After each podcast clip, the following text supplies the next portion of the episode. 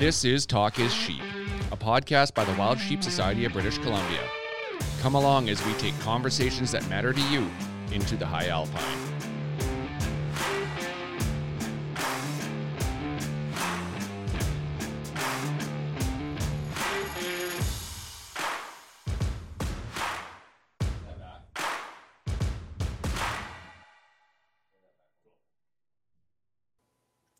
Good morning, Stevo. How's it going, my friend? Good, good. So we just finished up a great podcast with uh, Laura Balix. Um, that was that was a lot of fun, actually. Oh, it was great. Uh, wasn't sure what to expect. Uh, she reached out to us after the launch of the Act Now campaign and sent a pretty emotive email. So we, yeah, it it was awesome. It was awesome. Yeah. Really, really enjoyed it. Yeah, right on. So we're coming off our uh, Wild Sheep Salute to Conservation that we had. Um, I guess it'll be two weeks ago now, and uh, just a fantastic event. Uh, and thanks to you and our entire team.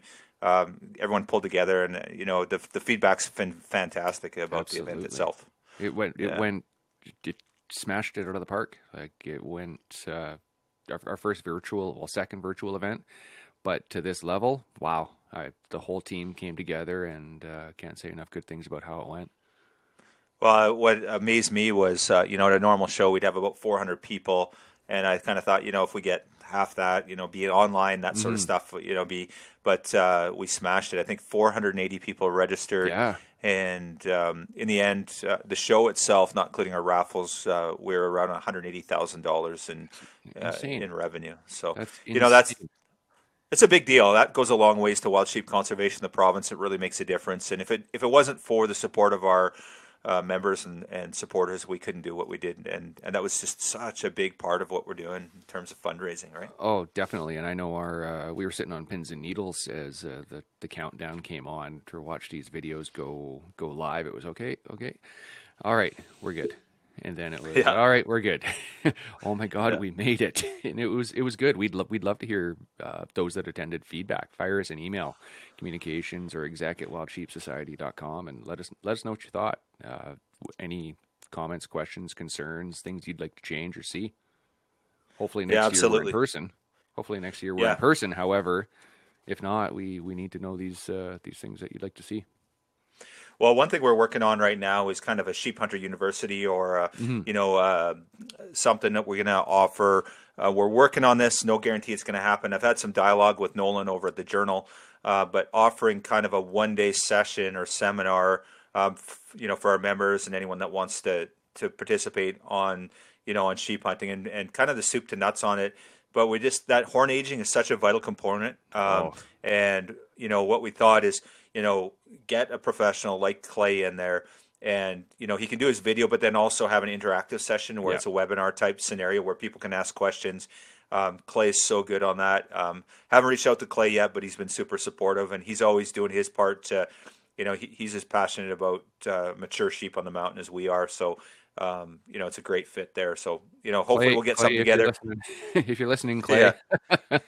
And no. so, with that in mind, like you as our listeners, get back to us, give us some feedback, what you'd like to see. Obviously, is like um, you know, horn aging's clearly part of it. Probably a gear talk. Um, you know, you know, choosing areas, you know, stuff like that. Obviously, we're not going to put any X's on the map, but you know, just having some dialogue, you know, for maybe the the new sheep hunter, but then also through to somebody yeah, that's been in the field a long time and talk about relevant what, stuff. What do you look for in a base camp type area? Uh, how to source water, filtration, just everything like that. Some somebody like me who's done a lot of camping and backcountry exploring, but I've never gone solo or into the bush for ten days on a fly-in. Well, not yet anyway. That's coming this year, but little things like that. And I thought you said you're going to write an X on a map for me. of course, buddy. Of course. There's no. I, I, need. I need one for myself. I haven't killed a sheep in five there's, years. There's no so sheep I, am in not Stanley exactly Park. the guy. Why am I hunting Grouse Mountain? yeah. You didn't say there'd be sheep Yeah. there. You said you draw a map, an X on a map, right? So we're good. yeah, exactly. yeah. Um, one thing I will say um, on a serious note with Back to the Wild Sheep Salute to Conservation, thanks for everyone that stepped up and support our volunteers, um, obviously all the people that registered and that were part of our event. And uh, just a hats off to our donors and sponsors. Um, th- there was the five major sponsors that they kicked in five figures plus um, to make this happen. So um, obviously, uh, Sitka's first and foremost as a conservation partnership. They've, they've always been our biggest supporter. And then we also had um, Stone Glacier, Yeti, uh, Barney's Sports Chalet, and uh, Precision Optics. So um, fantastic support there. And um, yeah, just can't say enough to everyone that donated to, because without the donations, we couldn't do it either. We need all of it. We need every part of this puzzle. If one's missing, then we can't do That's it, right? Completely agree. All right, the show. Um, this is a, an awesome talk. It was a great one. I really enjoyed our dialogue with uh, Laura Balix. Um, Laura, um, she's a graduate. Um, she's uh, has a bachelor of natural resource science from Thompson Rivers University. Um, she took a, a brief hiatus and then decided to go back and do her master's. Um, she's currently doing a uh, thesis. It's a re- her research summary is the spatial ecology of mountain goats in Cathedral Provincial Park. Um, that's being done under Adam Ford at UBCO. Um, so just a fantastic talk with Laura. She's a non-hunter, but she understands the importance of science-based wildlife management. Uh, she reached out over our Act Now campaign. You guys are going to hear all about it, but uh, really enjoyed this talk with Laura. Very knowledgeable young lady, and I, I see her doing big things in the wild wildlife world in the in the next three or four decades in British Columbia. Absolutely. It was a privilege to talk to her. Absolutely. So, with that, over to Laura Balix, uh, Balix, sorry, and uh, enjoy the show. If we told you tomorrow that elk, black bear, and bighorn sheep were next, would you speak up? Wildlife needs to be managed by science and not by emotion. And you don't have to be a hunter to take part in this movement. You just have to want sound management of our wildlife in BC. Go to wildsheepsociety.com slash act now to use your voice and demand that BC not use our wildlife as pawns in a game of social management. Act now. Or the things that you love could be next. Good morning, Laura. Good morning, Steve. How are you doing? Good Morning. It's great uh, having you on the podcast, Laura. So, are you in the Okanagan right now? Where are you talking to us from? Yeah, I'm actually on UBCO campus based out of Kelowna right now. Okay, so obviously that's home uh, currently. Can you talk a little bit about what you're doing there and what uh, what your level of involvement is, and and what uh, what you're involved in through UBCO? Yeah, for sure. Um, so I guess that's a little bit of background on me. I grew up in Kamloops, British Columbia, and I also did my undergraduate degree at Thompson Rivers University there. So I do have a Bachelor of Natural Resource Science.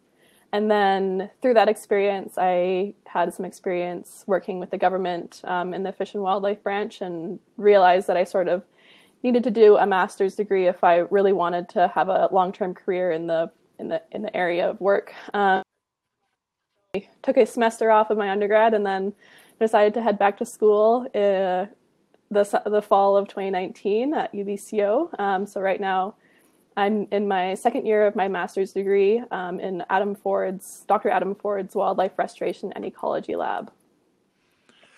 Okay, and what's your master's in? What are you focusing on? Uh, what's your primary study there, Laura?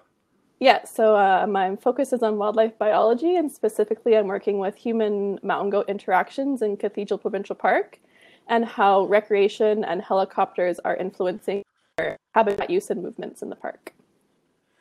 Wow, fantastic. Um, so that's part of your master's program. So you're is that your thesis then? Is that what you, specifically your thesis and, and your and is that yours exclusively, or how does that work in the science world?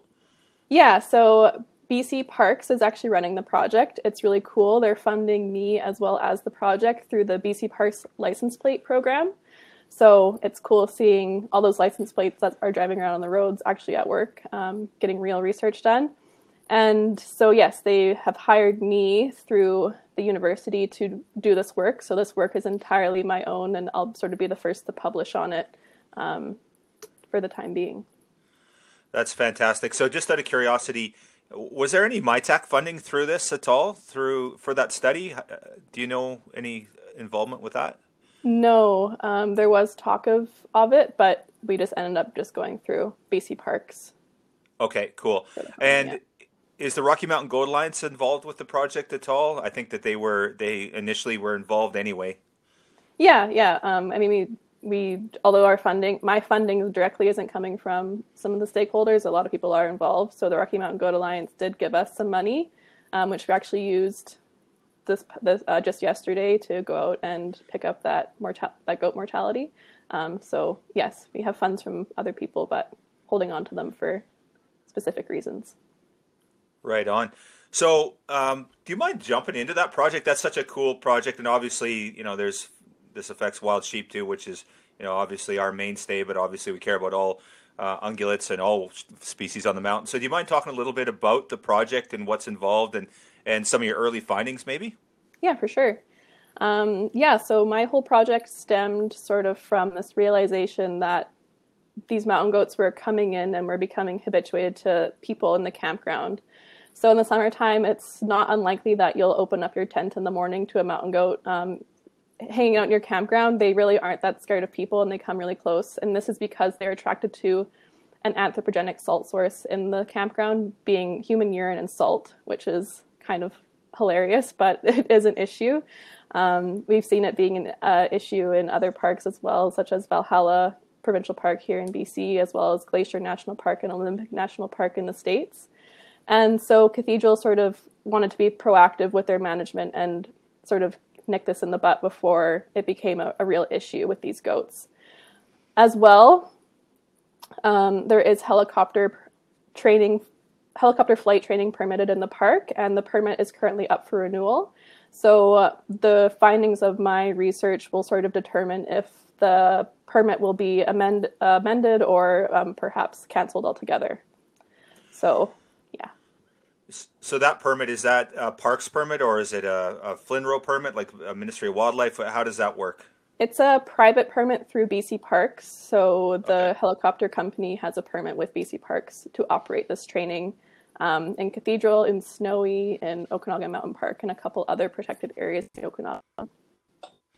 Okay, so um, you know we've seen this in the past with uh, mountain goats, and you know heli skiing's a big one, right? Affecting uh, these patterns. Have you seen any early findings about effects on that? Is there anything you can talk about? I know a lot of the stuff you can't talk about till after your report's published, but uh, can you talk to any of that on, on terms of any any in terms of any findings at all?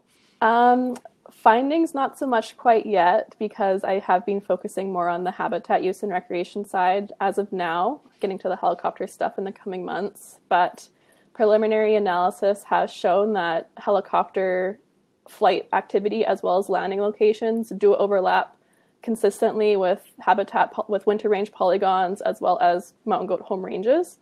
Um, so certainly we know that the goats are coming in, co- in close contact with the helicopters. So it'll be interesting to see um, if there is movement in that. Okay. Um, when when might we see that report? Is that something that's due out in the next few months, or is it years down the road type thing? Um, well, I will hopefully be completing my uh, defending my full thesis in August. So that's with all the results, and then after that, I'll be working on my publication manuscripts. So hopefully, sometime in 2020, those will be out for the public. Um, but my thesis will be available um, publicly as well through UBCO. Fantastic. That sounds great. Uh, can we go back a little bit to like the human interaction and, and the and the the park and um, uh, what are you finding with that study and um, you know is there is there much conflict? I know that that Olympic range they actually did that transplant right uh, last Yeah. year uh, because there was so much conflict.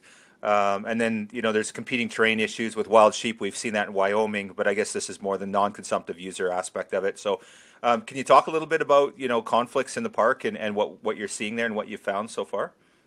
Yeah, um, what I what I have found so far is definitely the mountain goats are selecting for areas that are associated with human activity. So in the summertime, we see them consistently going to the campground and using the using the trail network um, to consume these sources.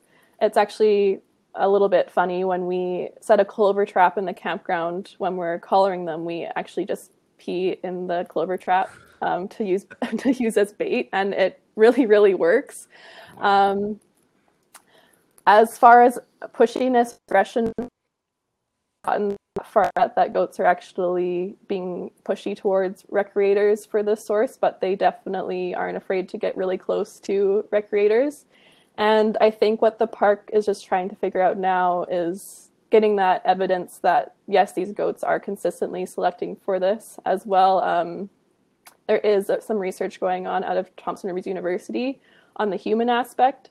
So there's a postdoc talking to recreators asking them like what are your interactions like with goats as well like if you have to get up in the middle of the night to go to the bathroom do you just walk 10 feet from your tent because it's dark and cold or do you actually make it to the outhouse so it might obviously it might even just be as simple as putting up more outhouses in the campground to sort of minimize this salt source that's just sort of everywhere right now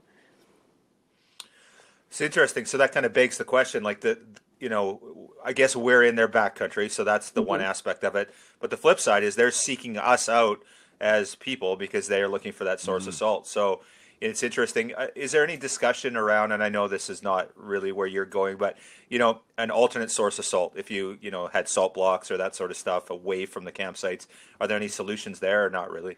Yeah, um, actually, five years ago, I think it was, Parks put a salt block um, just sort of at the junction, a couple meters away from the trail. And the goats are they recently taken this look away since, but the goats there consistently and are digging at the dirt or digging at the ground to to get to there. So I think that uh, creating like would work, and if they kept on trailing them out and out further further away from the park, um, it would it would work. However, I'm also seeing that the habitat around the park is just really appealing to these goats and they like the park area the core park area where humans are for other reasons as well being um, the aspect of the slope the ruggedness of the slope um, i mean yeah so it, it could work it could not work but i think it would be worth trying for sure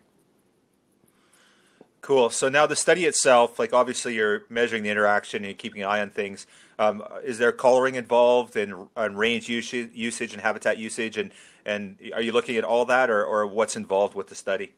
Yeah. So um, I guess that's important to mention. Uh, to figure all this out, I am using GPS collar locations. So we have had 10 collars deployed in the park since July 2019, um, and only two mortalities in that time. And the, the one collar has been redeployed on another female. Um, so we have six females collared and we collared, and we had four males collared. Currently, only have three. Um, so all that happened in the summer of 2019, um, and yeah. Okay. Um, with the mortality, uh, you, are you able to comment? Uh, uh, do you know the the reason for the mortality? Was it predation? Was it um, you know fall, old age? What do you think the cause um, was there? It was um, actually starvation. This most recent one, um, he hmm. was.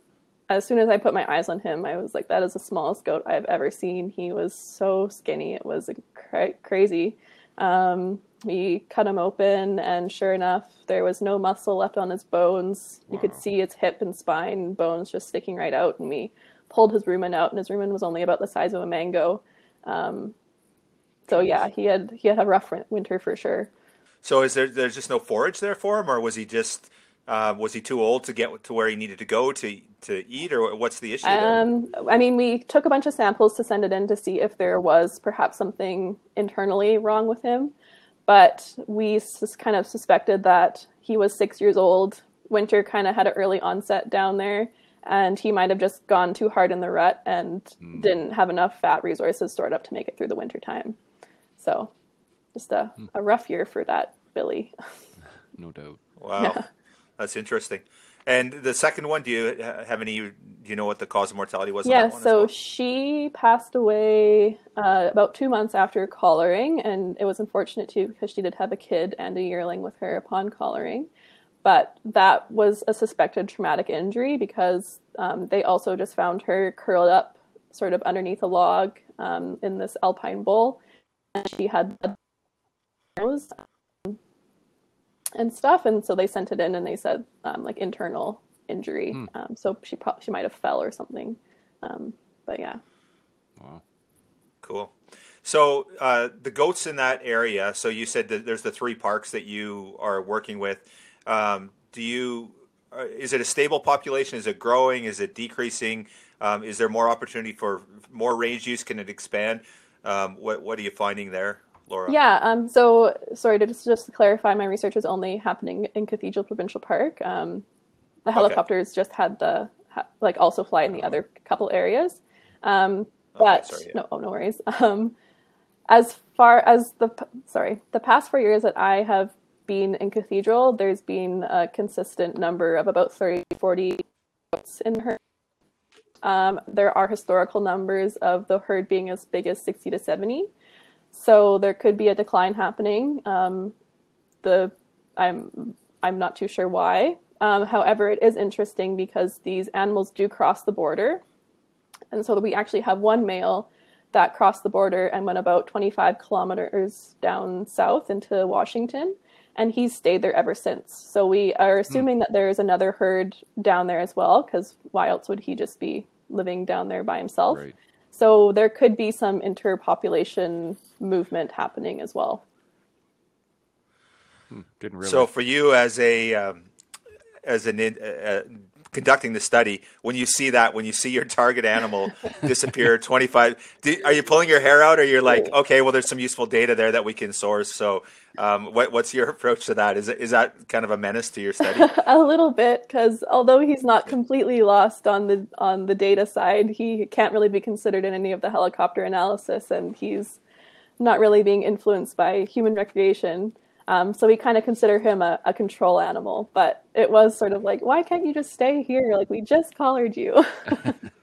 uh, that's hilarious. Yeah. Um, so just out of curiosity, what happens? Like the study concludes. Let's say you, you wrap it up the end of the year. Um, obviously, you're not going to go out and capture the goats and remove the collar. They're designed, I think, to eventually rot off. I guess. Mm-hmm. Do you guys eventually somebody go and try and retrieve those? You, you check on them from time to time. How does that work? Yeah. Um, so Parks is really involved they're going to continue collecting the data, of course, and um, who knows, perhaps maybe another grad student could jump on it in a couple years and use the data for another analysis or um, something like that. But yeah, definitely, if the collar falls off, go and collect the collar. Um, also, I'm actually going out and doing a census next week with Parks to check on the rest of the herd.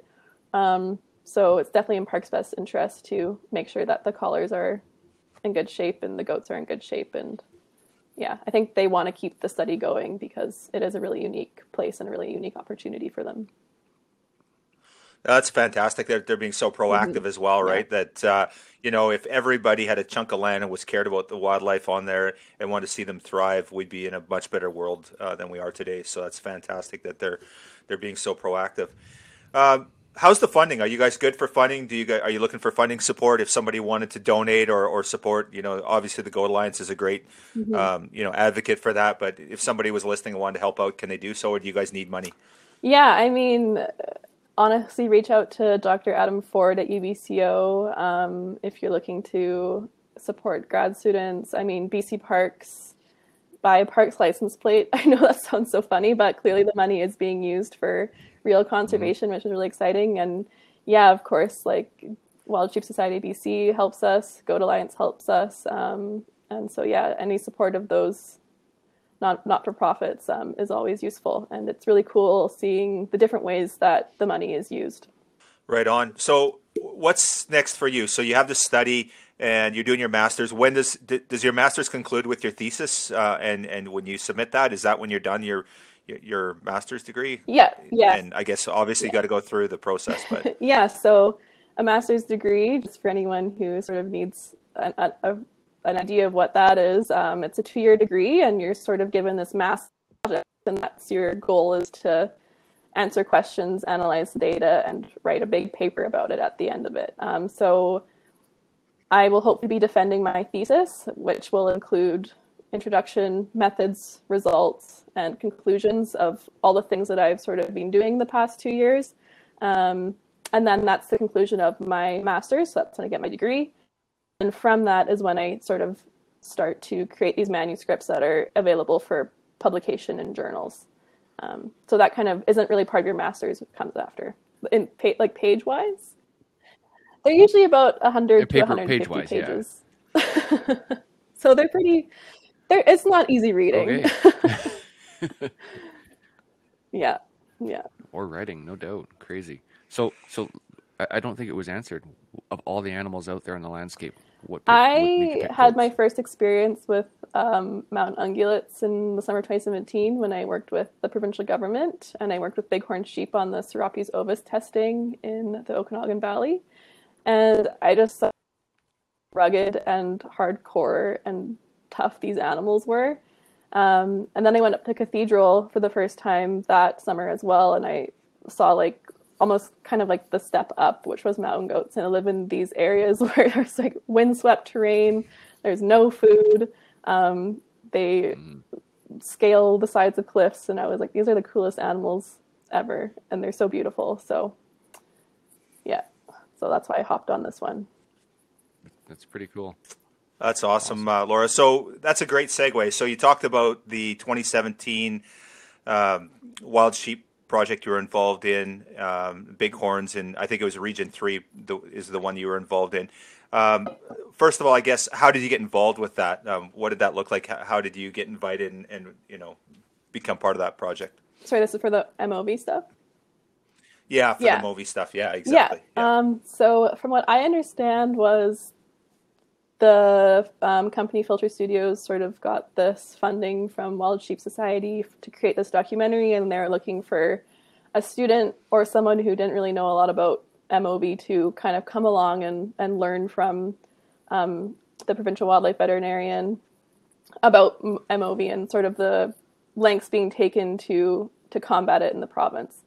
And so I got a call um, and sort of was asked. I said, um, and they were like, "Yep, that's all good." Um, and I talked to my advisor about it because it was it was taking away time from my thesis. But we both agreed that it was a great opportunity to sort of get some hands-on management and also see what management was like in the province. Um, so I kind of hopped on the opportunity and went out to Lillooet, the Fraser Valley, which is where the uh, capture and cull was taking place, to partake, which was a really really awesome experience. Right on. So yeah, for our listeners, the Wild Sheep Society BC uh, received funding through uh, HCTF to do uh, a movie film, which is an awareness film around the disease issue in the province, wild and domestic interaction.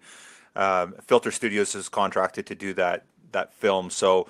Um, you know, we, we've been doing the work in uh, Region 3 and now Region 5 for trying to restore these bighorns on the Fraser River and um, you know we've this has been our biggest funding support to date through the Wild Sheep Society BC. So uh, we wanted to tell that story. Uh, we asked HCTF for funding. We've got a number of funding partners, including the Wild Sheep Foundation, Wild Sheep Foundation Alberta, Yukon, um, a number of other funding partners as well for this this film. Um, so that's kind of the backstory. Now the film itself um, was supposed to be out last year. No fault of our producers or our production team, uh, but basically COVID's played a big uh, part of this. And, and Laura, you can attest to that, and we'll jump into that in a minute here. But uh, we just can't get people in helicopters. We can't get people on, out together because of COVID. So it's been delayed a little bit. We're hoping it'll be out um, in the next year here. Uh, but it's it's what it's very cool. It's an outreach video. I'm so excited about this. So so you're involved with that, Laura. So you get the phone call, you show up. Um, tell us about the experience. So you got a phone call from I think Jesse probably reached out to you. Was it not? Yeah. yeah. So Jesse contacted you. Cool. So then you're like, okay, I'm going to do it. Where did it go from there? Like, I'd, I'd like to kind of hear the whole story and the process, and and kind of some of the the highlights and the lowlights of the whole experience. Okay. Oh boy. um, yeah, so I hopped in a truck with um, Peter. Ooh, I don't know how to pronounce his last name. With the well, Gucci, Gucci, yes. and we drove out to Gooch. yeah, and we drove out to Lillooet and uh, met up with a big crew of a bunch of really amazing people. Um, Helen Bios from uh, Kamloops, Williams Lake, um, so um, some contractors, um, people from the Wild Sheep Society, and the film crew, and we drove out to this beautiful parcel of land right along the Fraser River, this beautiful plateau.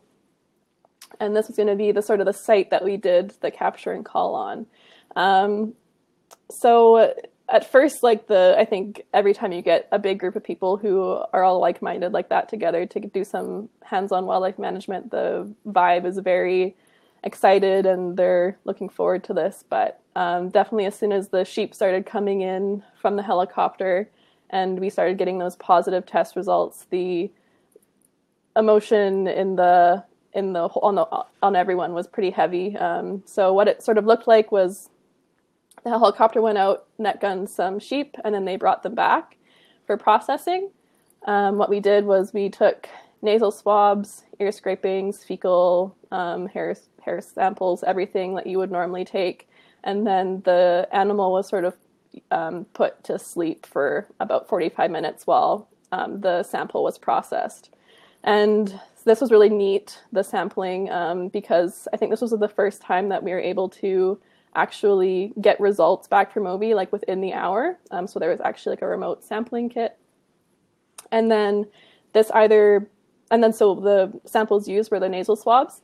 And then this sample either came back as a positive or negative for, for the disease. And so the individuals that were tested positive, unfortunately, had to be euthanized on site via um, bolt gun.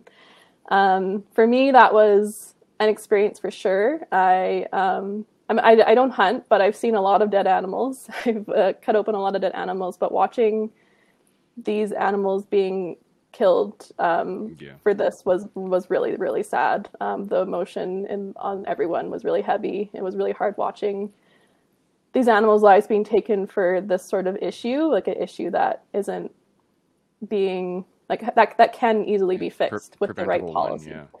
Yeah, and like killing these young rams, killing these pregnant ewes, it was it was really sad. Like I cried. I have no shame in saying that I, I cried. Can only, I can only um, imagine. Yeah. Yeah.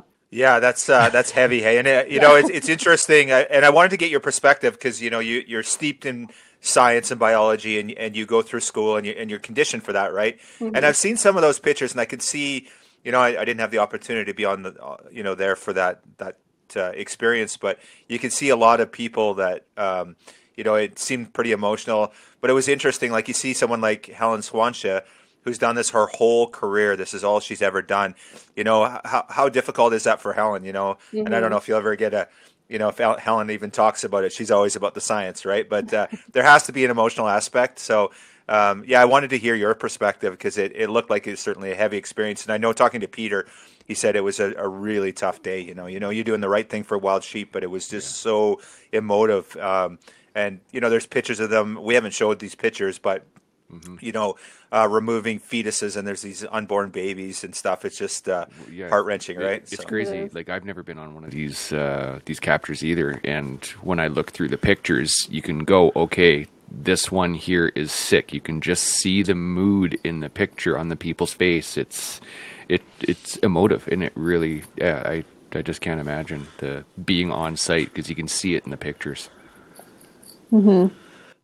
So for you, Laura, you're on site um, and you're involved in this, and I know I've seen lots of pictures of you, you know, getting your hands dirty. What, what kind of stuff? What was your job, I guess, um, as part of the process? I know you were there kind of as a character, but you know, you're also volunteering and working, right? So. Yeah, um, so I've sampled a lot of animals um, from the Serapes ovis stuff to, I mean, my own capture, uh, uh my own um, participation in the capture and collaring of the mountain goats in my study. Um, so I'm really comfortable around wild animals, so I have no problem sampling them. So that was sort of my job was take the nasal swabs, get the samples, and and get them to Helen. Fantastic. Mm-hmm. So you guys, how how many days did that process take? Was it a one day thing? Were you there for like a three four days? How did that? Um, I think I was there for four, and they and the rest of the crew after Peter and I left was up to five days. Right. I think they okay. processed a total of 47 animals total. Okay. I want to say. Do you, do you remember how many were removed? I don't have that number. I'm just curious. I, I don't recall what it was. But. Uh, there was, I don't have the exact number, but it was close to 50 50, I want to say. Is that right? Yeah, mm-hmm. that's incredibly high, right? So mm-hmm. um, it's interesting. That spring, um, the recruitment was uh, higher than historically. Um, I think that one of the herds there was 53 lambs that uh, was newly recruited, so um, it was a higher recruitment rate than they expected. So you know that that's really positive. It's mm-hmm. exciting, mm-hmm. um, and it'll be interesting to see what uh, 2021 looks like with the uh, the lamb recruitment there. Um, of course, we were back in the field here this last week and, and went out and uh, we're removing, testing and removing where required as well, right? So um, this is a multi-year project for us. I think it's four or five years. Actually, initially it was only three years, so we got one more year in. But uh, so you spent the four days there, and then this back to school and back to your thesis. Is that or what did that look like? Were you working on your master's at the time, or were you off? Yeah, I was working on my master's at the time. My advisor is incredible with getting us all to take these opportunities. So it wasn't a big deal for me to take this week long break from my thesis for him um, because this was a pretty unique and special opportunity, as difficult as it was. Yeah, yeah, for sure. So, overall, any thoughts on that whole process? Any thoughts on the film? Uh, any thoughts on disease, domestic interaction? Uh, obviously, we want to a, a, viable solution. But you know, any thoughts on that whole process and that whole experience? I know you just did some filming this past week, so what what are your thoughts there? Yeah, um, I think that this sort of work and especially documenting it for the public is so important. I have. I know a lot of people in my family who aren't in the field as me aren't hunters and they don't know that, that these sort of things are an issue. So I think that creating documentaries about it is a really useful way to actually get public support and public um, knowledge of these important topics. Um, yeah, although the although it was difficult to go through, um, I know that it was worth it for the betterment of the herd, and I know that getting these sorts of difficult topics out to the public will just make them care more and and sort of saying like look like these sheep are dying and this is really sad and that's is going to make them care about it. And hopefully so hopefully that we won't have to keep doing this 10 years down the road. Yeah well said right? That's one thing that we always talk about. Did you i, I don't think you met him. Chris barker's our projects chair and he's kind of the lead on the M. ovi project for us um, in the fraser and we always talk about this like look at the cost of what's involved with that small herd. You know we spent i think it was $160000 budget and that doesn't include the film of course uh, mm-hmm. but uh, $160000 budget in year one. Um, you know what does it cost um, to to have these healthy sheep? So you know we got we got to find some solution and you know obviously be very respectful of our the domestic producers and um, you know and obviously we all know that the best scenario is to keep these sheep apart but um, easier said than done, right? So yes, definitely. Yeah. yeah. Um, interesting. So okay, well, very cool. Um, any other thoughts on that? Anything? Uh, anything you want to talk about on the M. ovi subject? I think we've covered a lot of it, but uh, am I missing yeah. anything? I don't think so. I think that was a nice little summary. okay, cool, fantastic. So, do, are you done? Like, I know you f- did some fil- uh, filter filming this past couple of days to try and wrap that up. Is there anything left on the horizon for that, or are you all good there? Um, I think I'm all good. When I said goodbye, I was like, "Thanks so much for this," and they reminded me that it's not over until they actually produce the movie. So okay. I'm finished for now, but right. I might be seeing them again. Uh, any desire to get back in the field for to see it again, or um, like, or are you interested in doing any more work on that? Or you, do, you, do you see your work moving forward more on the mountain goat side of things, or what are your thoughts there? Um, no, I would love to get out uh, more. Although I'm doing my master's on mountain goats, I know that I probably won't be working with them for for my whole life. So any experience with any animal, I'm always really really keen to get on board with. If you have any extra work for me, fantastic. Well, that's great. Absolutely. Uh, I'm sure we do actually. So absolutely uh, we do. Uh, cool. So that kind of brings us to our next subject. Um, so actually, uh, you know, the way we connected, and I knew about you and I knew of you, but you reached out. So Wild Sheep Society BC, you know, we we launched our Act Now campaign, which was kind of in response to, um, you know, a document produced by the Raincoast around. Um, social license to hunt. And, um, you know, the hunting community is a little bit upset about this and a little bit worked up about some of the, uh, you know the concepts of it. Um, and uh, so we you know we released our campaign, and you reached out and said, hey, you know this is interesting. We have some um, uh, I guess mutual interests with regards to science here, and you know we really think that's what we should be focusing on. Um, and and and you know you you kind of were you brought up the point that you know is this an emotional campaign or should we just stick to the science and um, and you brought up some really good points. So I reached out to you and we had a a really long discussion. I think we talked almost an hour on this, and I think we're mostly in agreement with with everything that we talked about. Um, so, you know, this is a great opportunity, I think, for us to bridge that gap. Like, obviously, we're hunter conservationists. Um, you know that that's what we do through the Wild Sheep Society BC. Obviously, we're conservationists first, but mostly funded by hunters. Um, and um, you know, you've worked with us. You've seen the, the uh, you know the conservation side of things, and you kind of said, well, you know, why aren't we focusing on the conservation aspect, and why aren't we telling that story?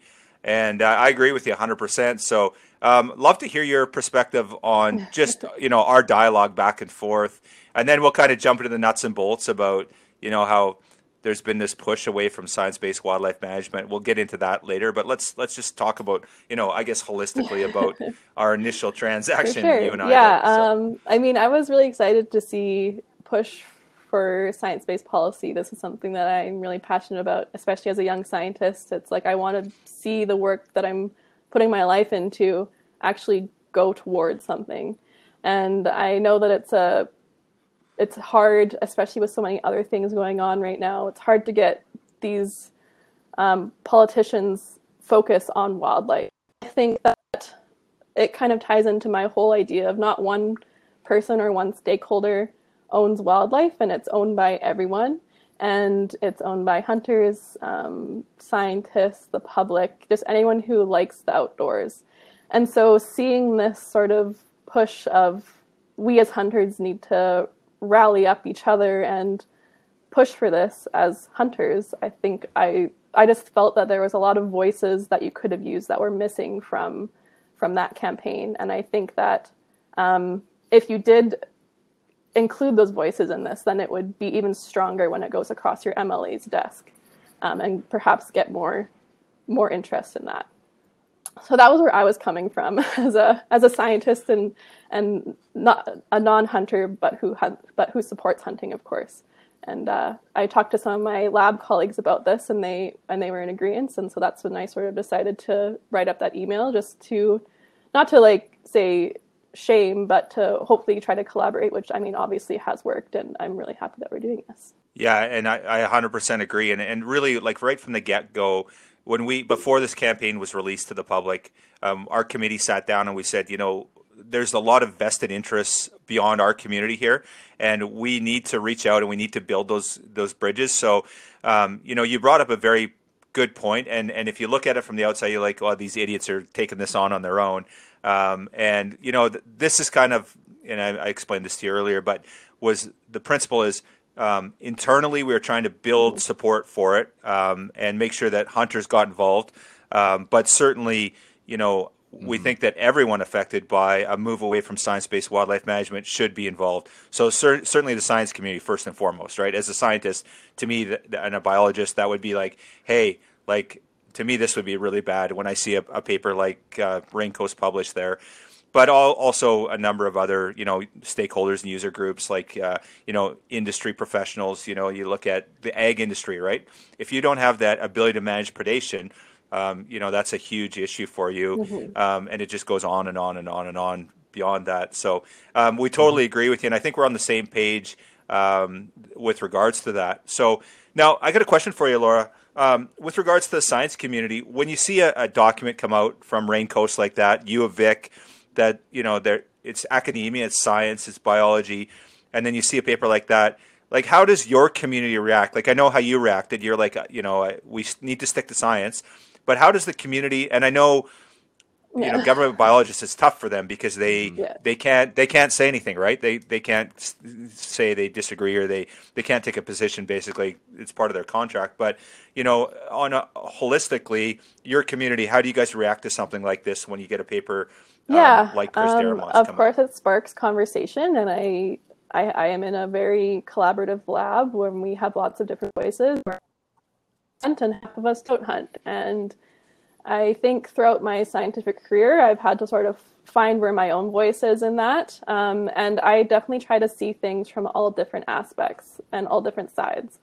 So when this paper was published, I I know some of the hunters in my lab got kind of up in arms as well, um, feeling a bit threatened. Uh, but we also had to consider and we discussed sort of like there, he did have some good points and he did have some good solutions.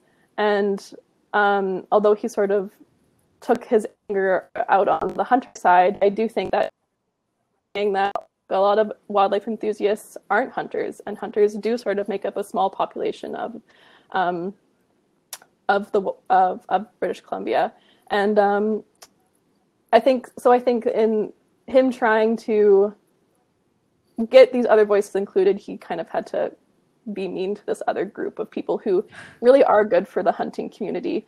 Um, and I also like I know I don't think that there is on the table currently in British Columbia any bans that are coming up. Is that correct? I'm sure you guys would know more. But this hasn't really sparked any movement politically, has there?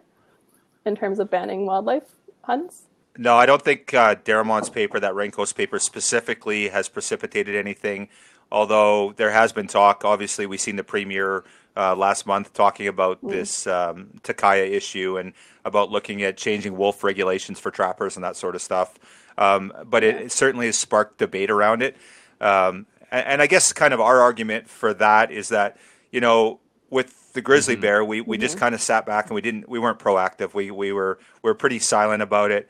And then a change of government, and all of a sudden it ended one day, and it was sort of too late. So you know, we kind of felt that, you know, when people come out with, um, you know, information that we don't feel is reflective, um, you know, of, of science and, and the, you know, mm-hmm. where we hang our hat on. You know, the one thing that the science, the, sorry, the wild wildlife community hangs their hat on in North America is uh, the North American wildlife model, right? So for conservation. So that's where what we hang, and and they do not support that. The no. Raincoast does not support that whatsoever, and it's been a, a, an amazing success, right? We look at you know the the um, how wild sheep have rebounded, uh, it, wild yeah. turkeys, yeah. Uh, whitetail. Um, it's been very very successful, right? So it's it's a model that's worked, and they discount that model. So now they come out with a new policy.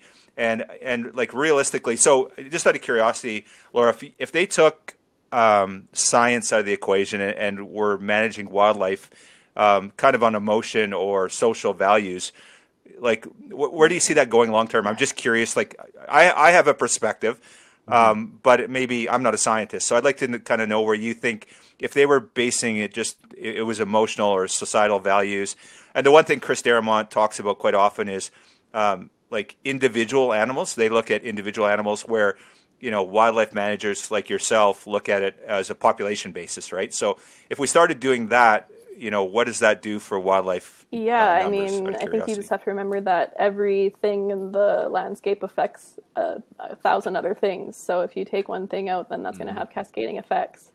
Um, I really hope that policy doesn't move completely towards emotional based. Um, I can even think about in my study system. Um, how kind of detrimental that would be um, if people like if people come to cathedral to see goats so we just let that habituation happen and then mm-hmm. suddenly something someone has to someone gets really hurt from a goat and then it's the goat's fault anyways you can just like waterfall and there's so many different examples of where this is an issue and um, i take i mean as yeah I think we just all have to learn from past mistakes. We have to learn from what the grizzly hunt ban will do to populations, and hopefully this will, and hopefully this learning will make us hopefully go back on that eventually. Um, but yeah, I think losing science and policy would be really sad um, for populations and the landscape in general.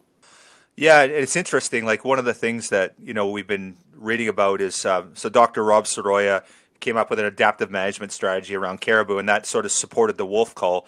And in June of 2020, um, then uh, Raincoast came out with a paper um, that was spearheaded by Chris Darimont that basically called into question that paper and, and said we should uh, move to the ecotyping um, principle around this, which was which they were mm-hmm. arguing that they should stop the cull, right? So, uh, but one of the things that you know, some of the, I, am not sure if it was Raincoast or if it was Pack Wild, but basically said, mm-hmm. you know, just let caribou go. They're going to die anyway. They're the weaker species. They're going to go. So, you know, what's your approach? I'm curious to see, like, from a scientific aspect, what's your approach to something like that? Do we just give up on a species that's kind of a weaker species? Do we give up on the caribou? Do we give up on other species when, you know, there's a stronger species or do we fight for them? How, like, what's, what's the sciences world science science um, world approach to something like that? a very hot topic in my lab. We talk about it a lot. So I'm not I don't study caribou, I don't study wolves, I don't study that system, so I don't want to speak specifically to that. But I will say with this whole thing, especially with the fighting about wolves, um, how right now this is, I kind of agree with Rob on how right now the this whole wolf cull is saving caribou for now. However, this is the proximate cause, and we need really realistically we need to focus on the ultimate cause, which is forestry.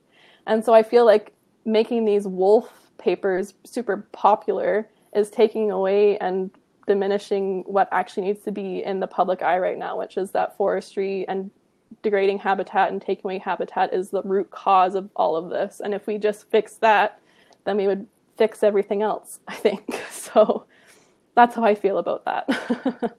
yeah, so my understanding is no question. I think that's the one thing where we will agree with Raincoast mm-hmm. is that habitat's the issue. But um, the short term solution is predator management. So, you know, like, and I guess that's the question.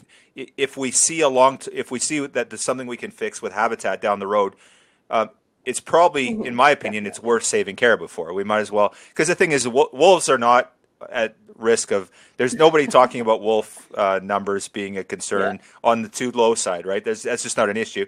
They're very, um, uh, you know, they have a high reproductive rate. They're going to be back there, and if you don't, con- and I guess the counter argument is there's a lot of time, money, and effort spent in managing wolves because you have to do it every year. It's not you just don't do it once and then it goes away. So I get that aspect of it. So but I guess for us is that you know to me a, a caribou is worth fighting for, and yeah, we need to change the habitat piece, and we should all be advocating for that. Um, and then, but also in the short term, let's manage wolves. But I think it was Pack Wild. I've got a statement from one of their directors that basically said, "Caribou's done. Just let them die. You, know, you might as well let it happen short term instead of long term, and don't kill wolves in the interim." So, I, and the problem is with wolves, they just don't stop at caribou. Once that source mm-hmm. of food's gone, then they move on to the next food source. Where we have dwindling moose anyway, we can keep uh, going and going and going. Yeah, I know. I definitely yeah. think caribou is worth fighting for. It's like why why would you just let mm-hmm. an animal that we've clearly let down go um, because we have to make these hard decisions? Um, yeah, so uh, yeah, it's a slippery slope that one. Yeah, exactly. Like hard why, to talk about. why are why are caribou not as important as yeah. the, the cute and cuddlies? Right? I, mm-hmm. I, I don't get it. So we've got we kind of got this divis- uh, divisive issue, and and one of the things he said to me, Laura, is we got to do a better job of bringing people together and talking about conservation. So, you know, we've kind of got, you know, two people on the end. we got hunters on one side. We've got, you know, groups like Raincoast on the other that we both have our, you know, our perspectives. And then we kind of have the 85% in the middle. Um, so how, how can we move us? And, and I, I don't think we'll ever sit side by side with Raincoast and uh, sing Kumbaya. Yeah. But how do we bring that movement together, and, and what can we do to you know to further our conservation movements um, to see healthy uh, animals on the landscape? You know, what what, what approach do we need to, from you, from a scientist perspective? Um, uh, what do we need to do differently to make this oh, to do a better job? Um... Loaded question. yeah, and I I mean I think that's just what hu- like what humans are like. Like there will always be people on polar opposites, and we have to like meet those people in the middle and try to figure out how to how to even out the sides. But um, I think that today people just don't know about wildlife issues, and the general public just will hop on the first thing that they see, and they'll hop on the first thing that gives them emotions. Right now, people are getting emotional about wolves being killed, for example, mm-hmm. whereas um, they are kind of hiding the fact that but caribou are also being killed because of this. So it's kind of like I feel like you have to get to the public early on and tell them sort of your side of things so that they can get on whichever train they want instead of just feeling that they need to go on the one that's the loudest, um, if that makes sense. And I think how we can do this, especially, is through social media. Um, I mean, Instagram, Facebook, um, all like Twitter. Um, there's lots of signs, and just bragging about all the good things that you do for wildlife because I know that a lot of people don't associate um, Wild Sheep Society of BC and like the Goat Alliance with actual conservation. Um, and I know a lot of my friends. I've bought like stickers for everyone of the Goat Alliance, and I'm like, support conservation. Like this is real action. This is real money, and not everything, not every dollar that they spent is going towards hunting, and you don't have to. And also just helping those people who don't hunt understand that hunting is conservation and um, supporting groups that actually care about animals on the landscape. Yeah, well said. Yeah, it's you know we found it's it's Mm-hmm. tough to, to share that message right to get that message into in front of you know the the non-hunting public you know um, and just the conservation work we do and it, that's the thing is the wild sheep society bc we spent $270000 Yeah. last year on conservation alone that's all you know um, and that's a lot of money on the ground Mm-hmm. um, for wild sheep right? And you know and, and hunters are doing that day in and day out uh, everywhere right? You look at how many uh, spring cleanups there are that uh, you know on the island here there's there's dozens of of groups that get together that pick up garbage and and better the habitat right? But um, it very rarely makes the news. It, it maybe does in these small communities. It maybe makes the local paper but you never see you're not going to see it on the front page of the Vancouver Sun ever right? So um, and that's when you know we do get that press about the good work we're doing for conservation um, in some of these bigger publications. It's it's fantastic, right? But um, unfortunately, we get you know a professor at um, UVic that that basically calls comes in, writes into the Globe and Mail, and undermines what we're trying to do as hunters, right? So. Um, yeah, it's it's tough for sure. So, um, Yeah. yeah, we need to bridge that gap. I think, right? Um, and I think I think certainly for the science community, um, you know, you guys are our backbone. We rely on you. Like in if scientists say you're not going to hunt sheep, we're not going to hunt sheep. There's no debate. It's it's not you know we're not going to fight you on it. Um, you know if a politician says it, we'll fight it. But if you say it because it's a conservation concern, hunters are obviously always going to be the first ones to to stop it. And you know I, I really think that the resounding success of wildlife management in North America is at at the heart of the hunting community. You look at wild sheep, um, and of course backed by science, but um, hunters were were a big part of bringing those species back in a number yeah. of cases, right? So, anyway, I'm off my soapbox. Um, so, Laura, for you, um, what are your next steps? So, you got your master that'll conclude. When will you wrap up? When will you challenge your thesis? When do you see that? Um, Um, yeah, so being I'm completed? in the middle of data analysis right now. So we'll hopefully be finalizing my results um, by the end of April. And then from there, it'll be writing the thesis um, and then handing it into UBCO and hopefully defend. Um, so hopefully we'll find a job. I'll honestly take a job doing anything in September, um, whether that be technician work, biology work, consulting work. I, I'm not picky as of right now. Um, yeah, I think in the long term, though, policy is very appealing to me because I like my voice being heard and I like making change. And I think that a reason that science based policy is an issue right now is because not a lot of scientists are also politicians. So I would like to perhaps one day bridge that gap uh, there and and hopefully use both of my skill sets to to make that change myself and help others make that change as well. So, in the ideal world, Laura, you you challenge your thesis, you you get the the, the green light. Um, where where would you like like dream job? You walk out of the lab and you're going to go pick your job. Where would it be? Um, what, what are you I going was to do? I grew up well. I grew up in Thompson, Okanagan. Um, I love Penticton. I've loved Penticton Mm-hmm. ever since I I lived there in 2017. So the goal is definitely to go back there. Um, honestly, just working for the government as a wildlife biologist for a while would be awesome. Love to get that survey experience, that hands-on management experience. Um, so that'd be really cool. Um, so if you know anyone, give me a good reference. but yeah. Absolutely. Any particular species that you'd love to work with? It like you mentioned these mountain animals that are you find intriguing. Is that where you'd like yeah, to go, Yeah, I or do you definitely feel like I have an that- affinity for ungulates now that I've learned so much about them. Um, I love their movements. I think they're really cool and beautiful animals. So um, I'd love to specialize with them, but I mean, I think all animals are cool. So I'll take anything. Well, fantastic, Laura. Um, can't thank you enough for your time.